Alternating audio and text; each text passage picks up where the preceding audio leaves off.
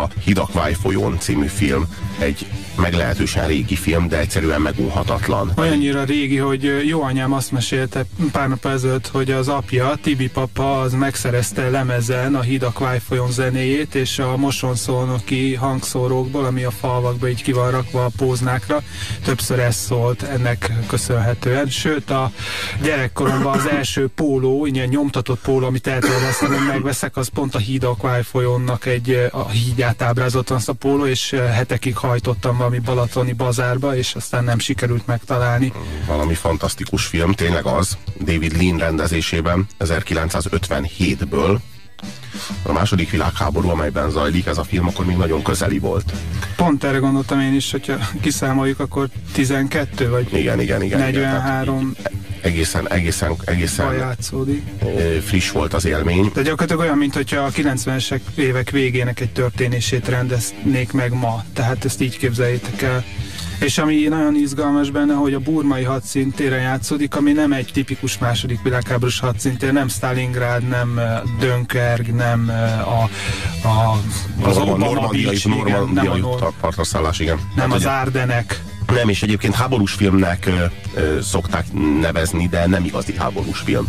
Hogy így a harci cselekmény nagyon kevés van benne, egy hadifogoly táborban zajlik az egész, igazából ott kezdődik a film, amikor az angol hadtest megadja magát. Tehát, hogy itt igazából van egy, van egy ezredes, amelyik nem is ő maga teszi le a fegyvert, hanem parancsot kap a hat parancsnokságtól, hogy tegye le a fegyvert, és, és ennek a parancsnak az értelmében ő onnantól kezdve még csak szökés sem kísérelhet meg a, a háborús jog alapján, és nincsen más lehetősége, mint hogy az egy ellenséggel együttműködve, de nem minden feltétel nélkül ö, a, bevállalja ezt a, ezt a hadifogoly státuszt, ami a japán hadsereg kötelékében elsősorban rabszolgamunkát jelent, és konkrétan amikor megérkezik ez a hadtest, akkor fogy el az előző hadtest, amelyik azt a tábort építette, ahol a következő lakni fog. Tehát konkrétan ketten vagy hárman maradnak életben azok közül, akik az előző komplett hadifogoly hadtest voltak. Tehát, hogy...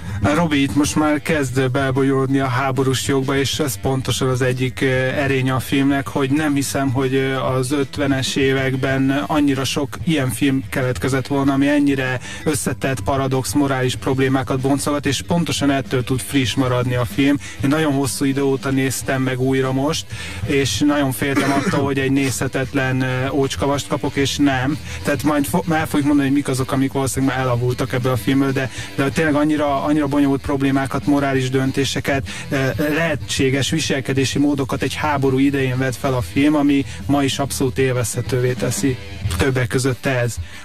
És hát Robi azt is mondta, hogy egy új társaság jön ebbe a burmai hadifogoly táborba, akiknek a célja egy híd felépítése. De ez a társaság hiába áll ugyanúgy nyugati hadifoglyokból, egy teljesen más társaság. Akiket látunk, a maradéka az előzőnek, éppen temetik a ketten az egyik társukat, és azt se tudják, hogy hívták, és fel is teszik a kérdést, hogy miért is halt meg de nincs az egésznek semmi értelme. És uh, ahogyan uh, telik zajlik a film, mindig kapunk egy-egy illúziót, hogy á, tehát a dolognak mégiscsak van valami értelme, mégiscsak létezik hősiesség, mégiscsak létezik bátor és kemény kiállás, és aztán az mindig, mindig valahogy a következő uh, jelenetben, vagy a következő jelenetek valamelyikében szétzilálódik. Tehát, hogy így igazából egy csomó illúziót épít fel bennünk a háborúval, meg a bajtársiassággal, meg a hősiességgel kapcsolatban ez a film, de valahogy a végére semmi sem marad. Végén még mégis üres kézzel maradunk, és, és ezért azt lehet mondani, hogy egy alapvetően pacifista filmről van szó.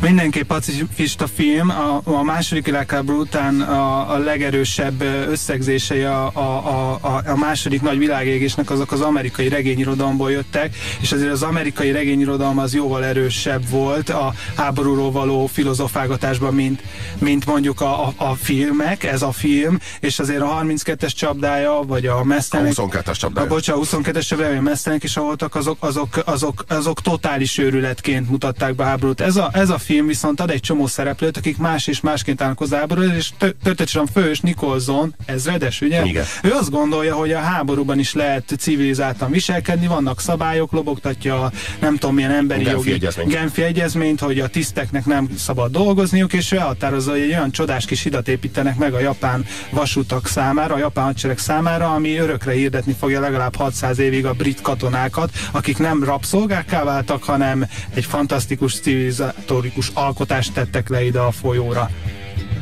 Szájtó ezredesnek igaza van, itt nincs szükség szöges drótra, egy a százhoz a túlélés esélye.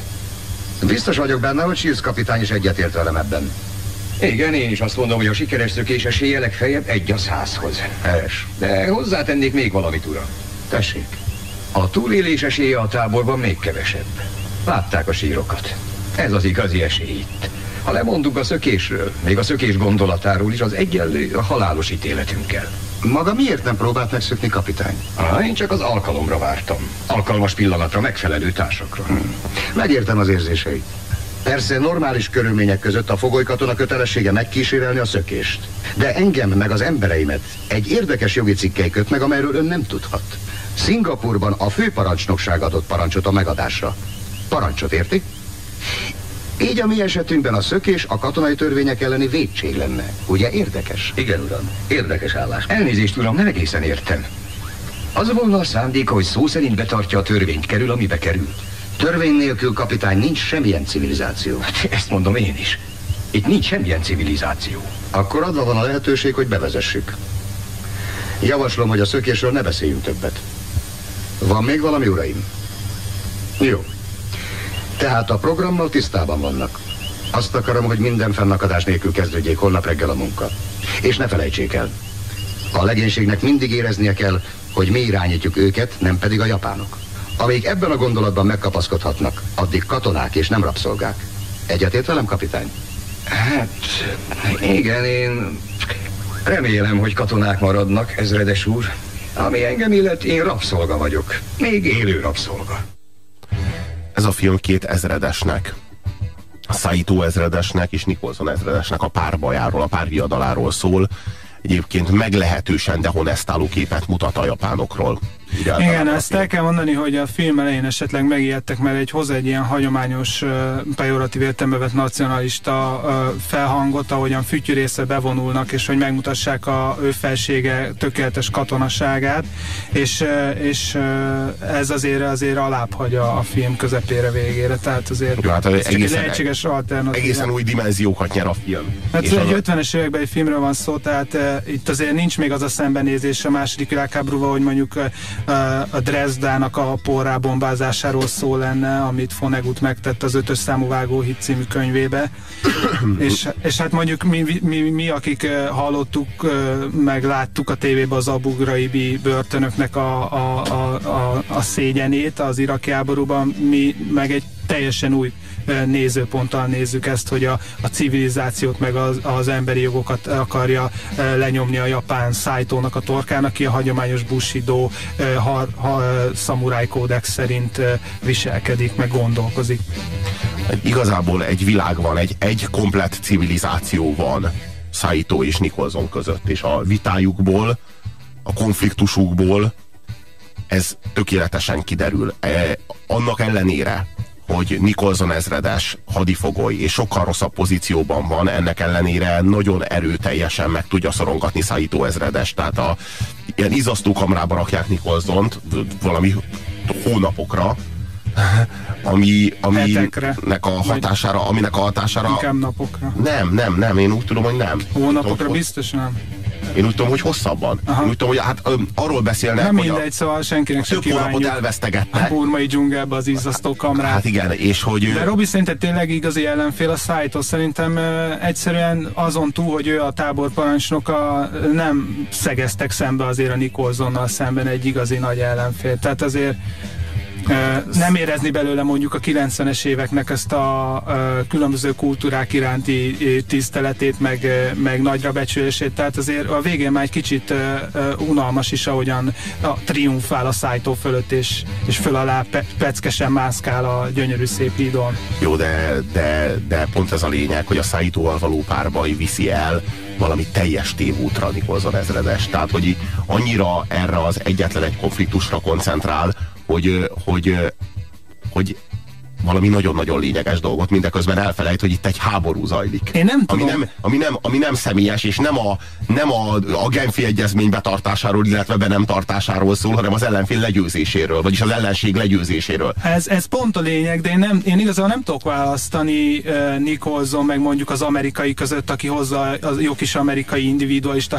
hedonista meneküljünk a háború pokla elő, próbáljuk túlélni hozzáállást. Én nem tudom, hogy Nicholsonnak igaza van. Pont, a, pont arról van szó, amit te is mondasz, hogy hogy, hogy az orvossal vitatkozik a, a Nikolson ezzel, és azt mondja neki az orvos, hogy de muszáj ennyire jól dolgozni, ilyen szépen felépíteni a hidat, és akkor azt mondja Nikolson, ha meg kéne operálni a szájtót magának, nem végezne rendes munkát essünk szét az semmit tevéstől, meg kell mutatnunk, hogy nem tudnak minket megtörni. Egy nap véget ér a háború, és a híd hirdeti majd, a brit katonák nem szolgák voltak, és ők építették ezt fel. És ez a lényeg, hogy a Nicholson úgy gondol erre a második világháborúra, hogy lehet, hogy még lesz egy harmadik, egy negyedik, egyszer ennek a háborúnak is vége lesz. A, a Saito viszont, és nagyon sokan a második világháborúban, akik benne voltak, úgy gondoltak rá, hogy egy totális háború, egy totális egymás torkának ugrása, és most el fogjuk egymást pusztítani. Valamiféle teljesen val, eltérő háború felfogás. Nikolson valamiféle lovagiasságban hisz.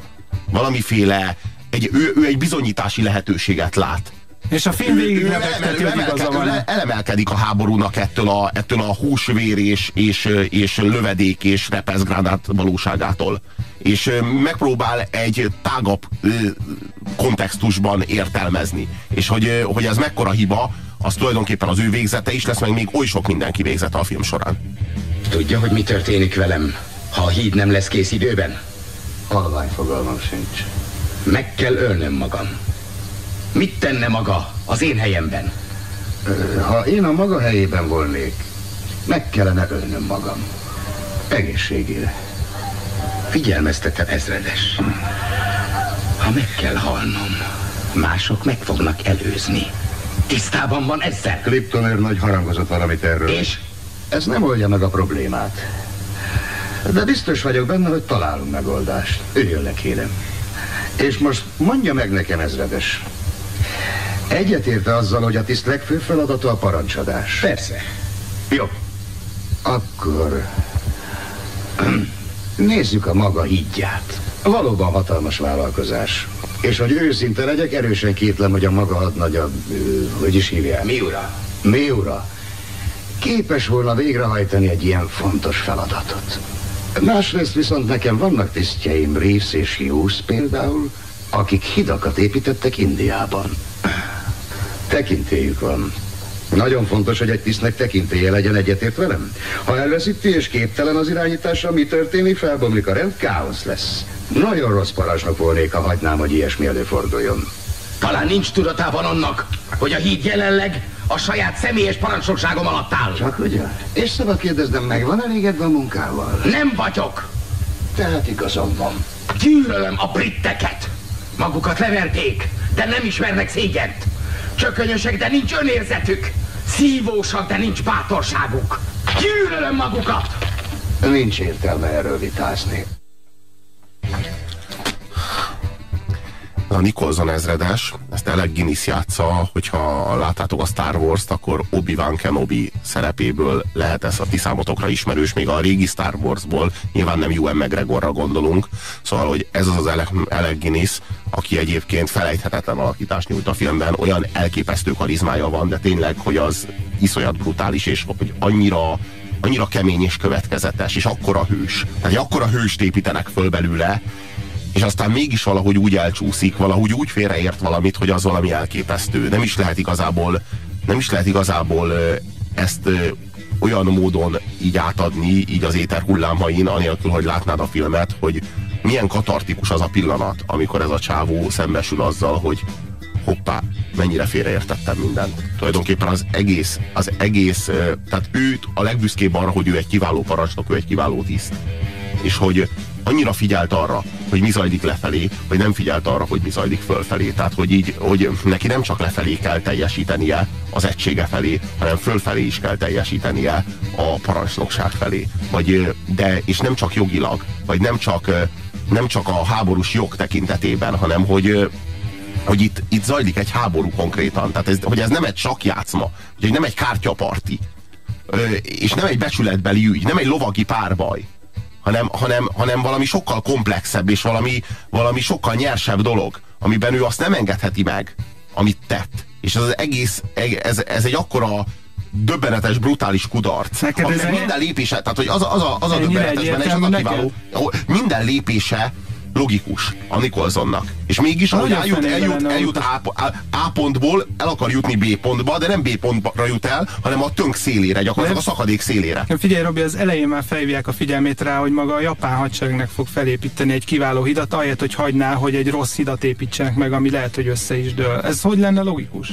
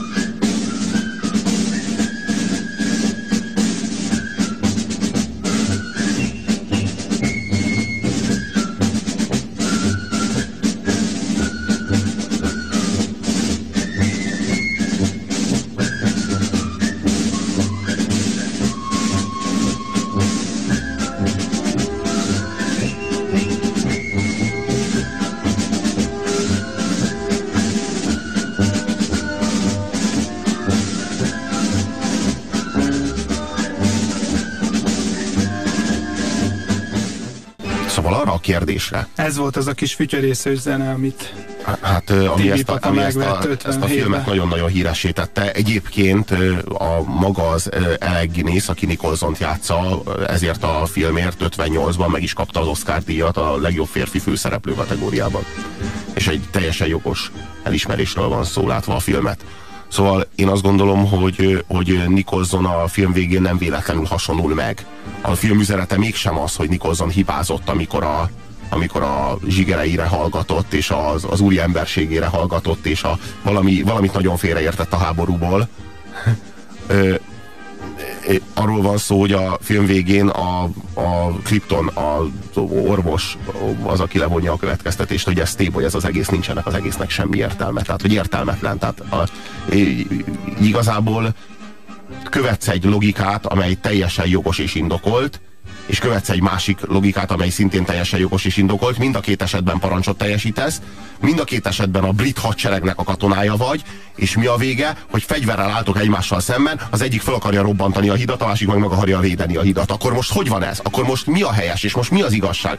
Hogy Igen, teljesen... ezt eddig nem mondtuk, hogy egy kommandó szerveződik a film közepén, pontosan annak a hídnak a felrobbantására, amerikai meg brit katonákból, amit Nikolzonékai lelkesen építenek. És igazából, ahogy kezdődik a film a sárga feliratokkal, az a Tarzan, vagy a, vagy a korabeli westerneknek a bugyuta világát idézi, hogy bejönnek a brit katonák a táborba, az elején az a, nem tudom, egy ilyen pál utcai fiúkszerű grund hülyéskedés, epilált felsőtestek, izom, meg izzadság, és mégis van legalább két nagyon erős része a filmnek. Az elején ez a húzakodás a japán tisztel, hogy mihez van joguk, meg nem, és a végén ez a versenyfutás a hídér, meg a híd ellen, ez ma is abszolút nézhető, és, és abszolút tök, feszes. Tökéletesen.